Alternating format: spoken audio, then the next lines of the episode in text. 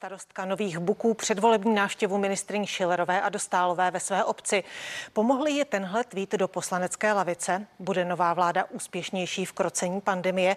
A měl by Vít Rakušan kandidovat v prezidentských volbách? Otázky pro novou poslankyni z Hnutí stan Lucii Potůčkovou. Dobrý den, díky, že jste přišla do studia. Přeju krásný večer všem divákům. My začneme tím nejaktuálnějším a tím, co Českou republiku v současné době nejvíc trápí a nejen Českou republiku pandemie. Od pondělí vláda eh, schválila opatření, která se dotknou eh, především neočkovaných eh, lidí. Bude to podle vás fungovat? No já vás hned na začátku opravím, protože jsem na to citlivá a ne nových buků, ale mladých buků. Pardon. ale, ale nevadí, se. jsem na to zvyklá. Nové buky žádné nejsou v České republice, takže nejde, nejde, nelze to zaměnit. Uh, tak já nevím, jestli to bude stačit, to je otázka. Otázka je ta, uh, jak, uh, jak narůstá vlastně ta nespokojenost, ta nedůvěra obecně v instituce v České, v České republice. Už jsme v té situaci dva roky. Já si myslím, že za dva roky se dalo mnoho věcí naučit naučit, zjistit, otestovat, odzkoušet a jsme tam, kde jsme byli. Jsme tam, kde jsme byli minulý rok. Takže nejsem si úplně jistá. Vláda momentálně zkouší zavádět jakýsi bavorský model, ale zase je to takovým tím způsobem eh, po Česku, takže říká se tomu ten šumavský model. Eh, je to jakási kvaziforma vybraná, nevím, co zabere na, na naše občany. Já se osobně myslím, tak jak to znám ze spoda, že, nebo tak, jak jsme vlastně náš eh, antikovid tým navrhuje, tak to je především prostě zachovat to testování, naprosto masivní testování, očkování, ale nikoli v tím direktivním způsobem, spíše vysvětlováním, protože já si myslím, že těm přesvědčeným antivaxerům prostě to nelze nařídit. To ti se ještě více zatvrdí. Takže určitě tím působem působit eh, na, na místní lékaře, protože komu už by měl věřit vlastně eh, ten člověk na té obci nebo ve městě, než svému vlastnímu lékaři. A nemyslíte a... si, že už jsme v takové fázi, že lidé nevěří ani svým lékařům? Spousta lékařů si třeba na sociálních sítích na to stěžuje. Ano, máte naprostou pravdu. Máte naprostou pravdu, že je určitě sociální skupina, která nevěří ani svým lékařům. Obvykle to pro ně nebo ne, obvykle, ale velmi často, zejména u seniorů, to může skončit až fatálně. A těch vlastně lidí je mi opravdu úplně nejvíc, nejvíc líto, protože velmi často jsou v zajetí své rodiny, eh, svých příbuzných, kterým vymluvím očkování a oni potom nevěří ani svému lékaři a věří radši jim a můžou potom samozřejmě nám končit na jibkách. Eh, to znamená, že pak je to otázka, eh, dneska mluvil o tom, nebo včera o tom mluvil i pan profesor Konvalinka, kterého já hrozně ráda poslouchám a tomu bych věřila úplně všechno teda. On je přesně ten člověk, který klidným způsobem vysvětluje, jak by to mělo fungovat. Eh, jeho slova by se měla dostat skutečně co nejvíc do uší právě těch starších občanů té nejohroženější skupiny. A je to, dokonce se mluvilo i určité finanční eh, odměňování. Jo. Už se dá v podstatě použít téměř všechno, jenom aby jsme tu nejohroženější skupinu, nechci právě používat to slovo donutili, ale aby jsme jim vysvětlili, jak moc je to strašně důležité. Na druhou stranu těžko budete říct, říkat lidem, běžte se očkovat, běžte si dát třetí dávku, když prostě ten systém to ještě eh, mnohdy neumí tak rychle, nechodí to až po šesti měsících, vede se diskuze o tom, jestli by se neměl ten interval zkrátit samozřejmě. Myslíte si, že ale v současné době, protože vysvětlování je spousta, mluvila jste o panu profesoru Konvalinkovi, eh, podobných lidí je daleko víc, jsou v médiích, eh, nicméně jsou tam samozřejmě i opačné názory. Je pořád čas vysvětlovat v té situaci, ve které jsme v úterý nejvyšší počet nakažených od začátku epidemie. Mm-hmm. Je to tak, je to 22 tisíc lidí, to je, to je velmi těžko představitelné a bohužel to je sice jedna, jedna z informací, druhá ta daleko závažnější informace je, že máme dneska při dnešní situaci 4750 lidí v nemocnicích, že nám rostou i tato čísla. Eh, samozřejmě hrozně důležitá jsou data, eh, kolik lidí je tam eh, očkovaných, z toho, kolik je lidí je neočkovaných. Ta data, ne, nejsem si úplně jistá, jak to je. Nemáme data ani o tom, kolik lidí vlastně v současné době v České republice republice prodělalo COVID a je zároveň očkovaných, což by jim mělo dávat jisté téměř superschopnosti a měli by být velmi dobře chráněni, ale my ta data vůbec nemáme sebrané v České republice. Takže co můžeme teď udělat co nejdřív? Já nejsem zastánce těch nejtvrdších řešení, jako například eh, v Rakousku a myslím si, že je to také tím, že my na to nemáme mentalitu. My nedodržujeme ani ty základní jednoduchá eh, nařízení, jako je, jako je respirátor ve vnitřních místnostech. Ta česká mentalita té nedůvěry k těm institucím je bohužel takto nastavená. Snažíme se ten systém obcházet. Je to v takové naší nátuře. To znamená, že pro mě je... A co s tím budete tak, chtít dělat? Tak, co je nejdůležitější? Testovat, testovat, testovat. To znamená, že skutečně vyselektovat samozřejmě základní školy, samozřejmě firmy, vyselektovat opravdu momentálně pozitivní, pozitivně nakažené, ale samozřejmě testovat i očkované. Je to tak. Prostě momentálně my, kdo jsme očkovaní, já jsem očkovaná. A budete to chtít, eh, až eh, vznikne nová vláda, eh, bude to chtít určitě. vaše vláda prosadit určitě, testování očkovaných? Určitě já si myslím, že to je hrozně důležité, protože ta samozřejmě to, že jste očkovaný, vás nezbavuje, ne, neznamená, že nemůžete šířit nemoc. Takže v té prvotní, teď nejrychlejší fázi je opravdu potřeba vyselektovat i na pozitivní, kteří jsou očkovaní s eh, nějakou základní, základní povinností. Pak je samozřejmě strašně, strašně důležité nejenom tedy to očkování, eh, rozvíjí se diskuze o uznávání protilátek. Já bych se vůbec té diskuzi nebránila. Nejsem epidemiolog, nejsem specialista. V Rakousku ale uh, něco takového bylo, zrušili to, hmm. teď tedy s tím experimentuje Švýcarsko. Myslíte si, že by to byla správná cesta? Hmm, jak říkám, já jsem... Odborníci sice, v tom nejsou jednotní. Tak, já jsem sice magistrát právník, nikoli však farmaceut, ale, ale právník. Takže jsem samozřejmě závislá pouze na tom, jak co se dočtu, jaké názory, snažím se tomu věnovat. Nicméně víte, co určitě uh, připravuje anticovid tak, tým, ano, tedy ale, budoucí ale tam vláda. Ta diskuze, tam ta diskuze, my se té diskuzi vůbec nebráníme. Otevřeli jsme ji. Uh, pan profesor Válek, který, který možná pravděpodobně budoucí minister zdravotnictví, uh, tuto diskuzi také na ní, taky na ní vlastně upozornil, takže je to jedna z možností.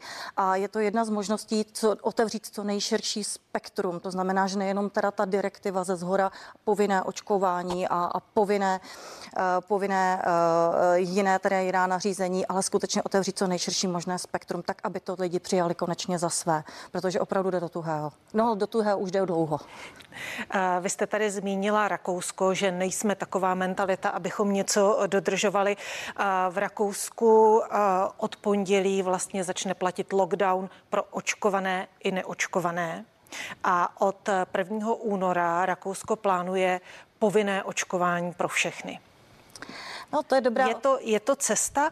Nebo myslíte si, že my se vyhneme tomu lockdownu, tomu, té úplné uzávěře? Já vám odpovím nejdřív na tu první otázku, a protože jste mi trošku nahrála, uh, ačkoliv jsem se chvilku jako právu nevěnovala z pozice starosty, nicméně prostě uh, tady je strašně teďka důležité nastavit dobrý právní rámec. Uh, já jsem četla, uh, četla v podstatě odlišné stanovisko Kateřiny Šimáčkové, což je soudkyně, nová soudkyně Evropského soudu pro lidská práva, která měla v rámci, která se právě, eh, to je rozsudek, nebo respektive je to nález z roku 2015, která se tomu věnovala. To je před covidem, nicméně se to týkalo očkování, kde bylo jednoznačně stanoveno v rámci toho jejího odlišného stanoviska, že opravdu my musíme nastavit, pokud budeme chtít nastavit povinné očkování, pokud to budeme chtít udělat, tak tomu musí odpovídat zákon. Nikoli se ta povinnost nesmí přenést na ministerstva a, a nechat vlastně jak si tu, tu, tu pravomoc rozhodovat nižší, nižšími podzákonnými předpisy. Takže my nemáme na to ani správnou právní úpravu. Dle mého názoru, dle mého přesvědčení, to bude vyžadovat velmi širokou uh, diskuzi na, na, na, na, na vlastně na půdě obou parlamentních komor. To není, a samozřejmě máte pravdu, to nejde hned. A když, eh, když eh, přihlédneme k tomu lockdownu pro očkované i neočkované, to, co chystá tedy Rakousko od pondělí, dospějeme k tomu také? no tak Vy byste mám zvedla... tady jenom tohle, nemám tady tu skleněnou kouli věšteckou, ale... Zeptám se jinak. Zvedla byste ruku pro nouzový stav, který by byl předpokladem pro to, aby mohl být eh, vyhlášený lockdown? Hmm, to je dobrá otázka. A zase by to muselo být za určitých podmínek. Já bych musela vidět, jak to bude, co se bude v tom nouzovém stavu řešit. Musí být jednoznačný daný farplán, eh, eh, cestovní mapa, jak to bude, jaká budou pravidla, kdy bude končit ten nouzový plán, že nebude nata, nouzový stav, pardon, že nebude natahován do nekonečna a co se v něm bude moct řešit a především, jaká opatření budou moci být vydávána tak, aby jsme neskončili tam, kde jsme dnes, kde soudy na veškerých, na veškerých úrovních prostě běží jak na, uh, ruší, pardon, jak, uh, jak na drátku. Takže uh, ano, pravděpodobně ano, ale za určitých a jasně stanovených pravidel a termínů. Takže je možné, že vaše vláda něco takového navrhne? To vůbec nemám tušení, to vám, na to vám teďka nemohu opravdu odpovědět. Když se ještě zastavíme krátce u škol. Školy se zavírají, zavírají se třídy, končí v karanténě. Je to velký chaos. Znám to z osobní zkušenosti, je to opravdu velký chaos. Nebylo by teď na místě třeba školy zavřít na nějaký omezený čas? To je... Nebo chcete udržet prezenční výuku? Nebo chcete udržet prezenční výuku za každou cenu? Velmi dobrá otázka. Sama mám dva pubertáky, eh, jedno dítě teda v základní škole, druhé dítě ve střední škole.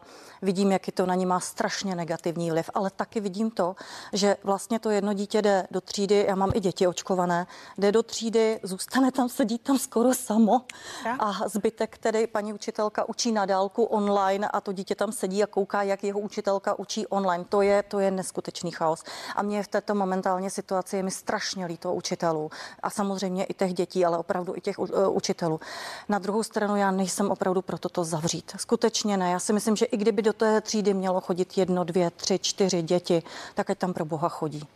Oni chodí většinou do jiné třídy, mm-hmm. protože většinou do skončí v karanténě i paní Ale i z toho důvodu té učitel. povinnosti, že prostě to dítě vstane a jde do té školy a večer se jde, nebo odpoledne ze školy se jde projít a nesedí doma. Znáte to sama z vlastní zkušenosti, kdy už pak ty děti koukali pomalu z postele, si zapínali ty mobily. Uh, známe to všichni, kdo máme děcka. Takže to ne, to prostě tohle už nechceme nikdy nikdo zažít. Mým dnešním hostem je nová poslankyně z Hnutí stan Lucie Potůčková.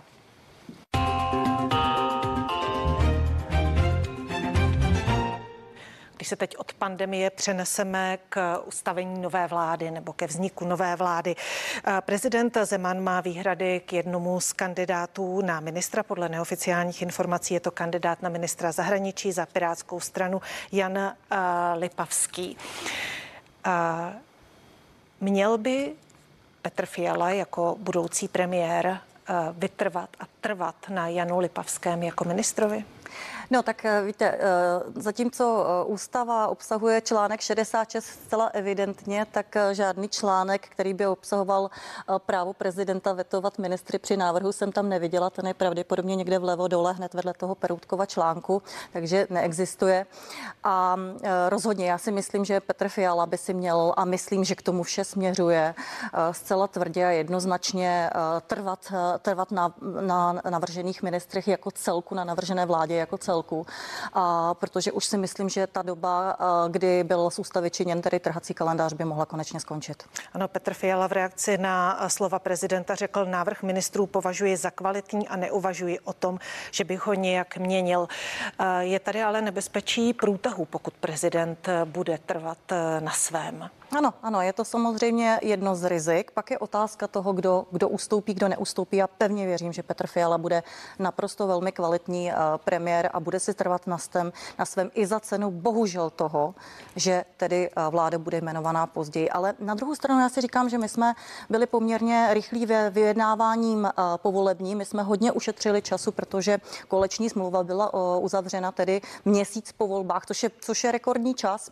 Takže nějaký čas jsme nahnali. Ale samozřejmě s tím se počítalo, že prezident, eh, jakmile pokřeje, a já mu to moc přeju, tak eh, využije veškerá svá, no, nebudu říct práva, veškeré své eh, touhy zasáhnout do toho politického dění a, a nějakým způsobem to ovlivňovat. A my samozřejmě v rámci, v rámci naší koalice budeme volit možnosti, jak k tomu přistoupit, co dělat dál, jak na to reagovat. Eh, jaké jsou možnosti reakce? No tak reakce jsou různé.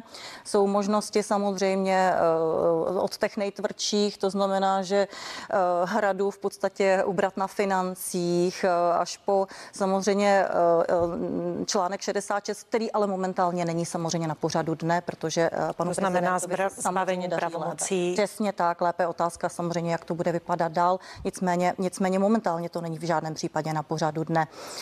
Je to otázka vyjednávání vyjednávání. On i prezident si musí velmi dobře uvědomovat, že někdo musí v této šílené době, kdy máme tolik eh, tisíc případů nakažených, které se zde se vracíme k tomu tématu předcházímu, nemůžeme natahovat tu dobu do nekonečna a někdo musí přijmout znova odpovědnost a my jich přijmout chceme. Probírali jste to i v rámci koalice Pirátů a stan, jak by se k tomu postavili Piráti, pokud by se měl vyměnit jeden z jejich kandidátů? Přiznám se, že ne. Přiznám se, že vůbec tato otázka nepadla, aspoň v rámci my budeme mít, my budeme mít koaliční jednání, respektive jednání před poslaneckou sněmovnou při další schůzí, což bude 23. v úterý. Předtím si sedneme a určitě vzhledem k tomu, že dál pokračujeme ve společném jednání s Piráty a máme společné poslanecké kluby, máme dva kluby, ale velmi často jednáme společně, takže samozřejmě i tato otázka se tam bude řešit. Když jsme u prezidenta, bude koalice v rámci prezidentské volby pro příští období dávat společného kandidáta? No to bychom byli strašně rádi, jako to je samozřejmě uh, můj velký sen. Já si myslím, že už... Obě koalice dohromady? Tak bylo, já bych byla velmi osobně, bych byla velmi ráda a byla bych ráda, by, kdybychom k tomu směřovali, aby byl jeden demokratický kandidát, aby se ty síly prostě neroztříštily. Konec konců... A už jste tato... se o tom bavili? Zatím ještě ne. Uh, konec konců tato, uh, ten, ten a tahle ta taktika vyšla, vyšla nám teď ve volbách spojování, tak já si myslím, že je to cesta, cesta dál. A v rámci eh, vaší strany, vašeho hnutí, Bavíte se o kandidátovi, protože padala, eh, padalo i jméno eh, vašeho předsedy Víta Rakušana? Tak ono samozřejmě, ono je to taková vábivá myšlenka, protože samozřejmě ten počet preferenčních hlasů přes 60 tisíc byl rekordní pro Vítka Rakušana, ale momentálně to vůbec není na pořadu dne. Já si myslím, že je naprosto prioritní dát dohromady vládu, uklidnit, uklidnit situace, zaměřit se na řešení covidové situace a na energetický problém, takže není to na pořadu dne.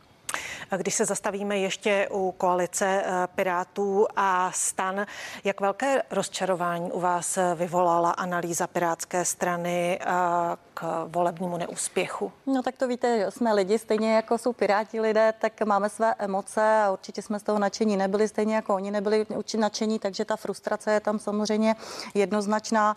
Eh, my si nejsme vědomi, že by docházelo k nějakému plošnému vybízení ke kroužkování. Samozřejmě tam byl určitý mikrotargeting, který byl ovšem na základě koaliční smlouvy, kterou jsme s Piráty měli, osobnostní propagace, tedy osobnostní, takže ta byla povolená s obou stran. Pokud někde lokálně k tomu docházelo, tak jsme se to snažili v rámci štábů vždycky potlačit ale je to prostě, vyplývá to z volebního zákona, tu, tu možnost voliči mají a já bohužel říkám, že to, že samozřejmě, když vidíte na kandidátce člověka, kterého znáte ze své obce a můžete si na něj sáhnout, ale taky plivnout, tak ano, prostě to svádí k tomu, že mu ten kroužek dáte. Eh, vy jste dostala přes 10 tisíc preferenčních hlasů, bylo to nejvíce v Královéhradeckém kraji.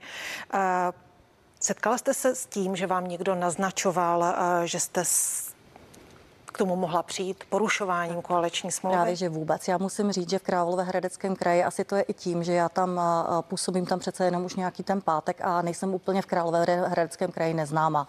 A taky musím říct, že u nás ta spolupráce i v rámci kampaně s Piráty probíhala velmi pozitivně a máme spoustu osobních přátel, působíme spolu na městech, v různých svazcích dobrovolných, v regionech. Takže tam, tam nemůžu, nemůžu říct, že by mi někdo něco vyčetl, protože kdo mě trochu zná, tak ví, že tam působím už dlouhodobě, že určité výroky, které jsou třeba nestandardní, že to nebyl určitě první můj výrok, ale na druhou stranu eh, pro ten kraj se snažím už dlouhodobě něco dělat. Jaké emoce ale celkově v hnutí stan teď převládají? Směrem k pirátské straně? Já myslím, že teď už normální, teď už, teď už v pořádku a, a, a hledáme si novou nimi, cestu. Takže byste s nimi šli znovu do koalice no to já, před volbami? To, to opravdu vám teď nemůžu říct, jestli takové to kdyby a co by, jak to bude na dalších voleb parlamentních. Každopádně já sama bych byla velmi ráda, kdyby jsme třeba hledali společnou cestu na komunální úrovni. To bych byla velmi ráda. Ještě se zastavím u, vaši, u vašeho vlastně prvního jednání. Vy jste byla poprvé na ustavující schůzi poslanecké sněmovny. Potkala jste se tam s ministriněmi v demisi Alenou Šelerovou a Klárou Dostálovou, které jste na Twitteru před volbami poslala fotice přes, před penam, když se chtěli přijet uh, na návštěvu vaší obce? Já jsem viděla, že mi tu otázku položíte. a tak samozřejmě jsme se potkali, ale bylo to tak, že jsme se minuli, ale s tou Klárou Dostálovou my se, my se vydáme eh, na krajských zastupitelstv. Ne, nijak osobně, ale samozřejmě o sobě víme, eh, známe se eh, s paní eh, ministriní financí nikoliv. Zaznamenala mě jistě, když jsem si šla pro osvědčení, ale žádnému kontaktu tam nedošlo. Takže vůbec jste si nic nevyřekávali? Ne, ne. A poslední otázka, krátce, máme půl minutky. První dojmy z jednání poslanecké sněmovny jako nová poslankyně? Jaké no, jsou? trochu chaos. Něco takového by mi na zastupitelstvu neprošlo, takové to telefonování a odcházení a přicházení. Takže samozřejmě jsme trochu z toho vyukané a vyukaní tedy všichni nováčci, ale já si myslím, že si to časem sedne a musím si ho zvyknout spíš na to, že budeme zákonodárci, nikoliv výkonná síla, která za sebou vidí okamžité výsledky. Říká můj dnešní host, kterým byla nová poslankyně z Hnutí stan Lucie Potůčková. Díky za to. Děkuji za rozhovor a přeji krásný víkend. A vás ještě pozvu k pořadu Divoká karta. Začíná už za chvíli, tak se dívejte a užijte si hezký zbytek dne ve společnosti CNN Prima News.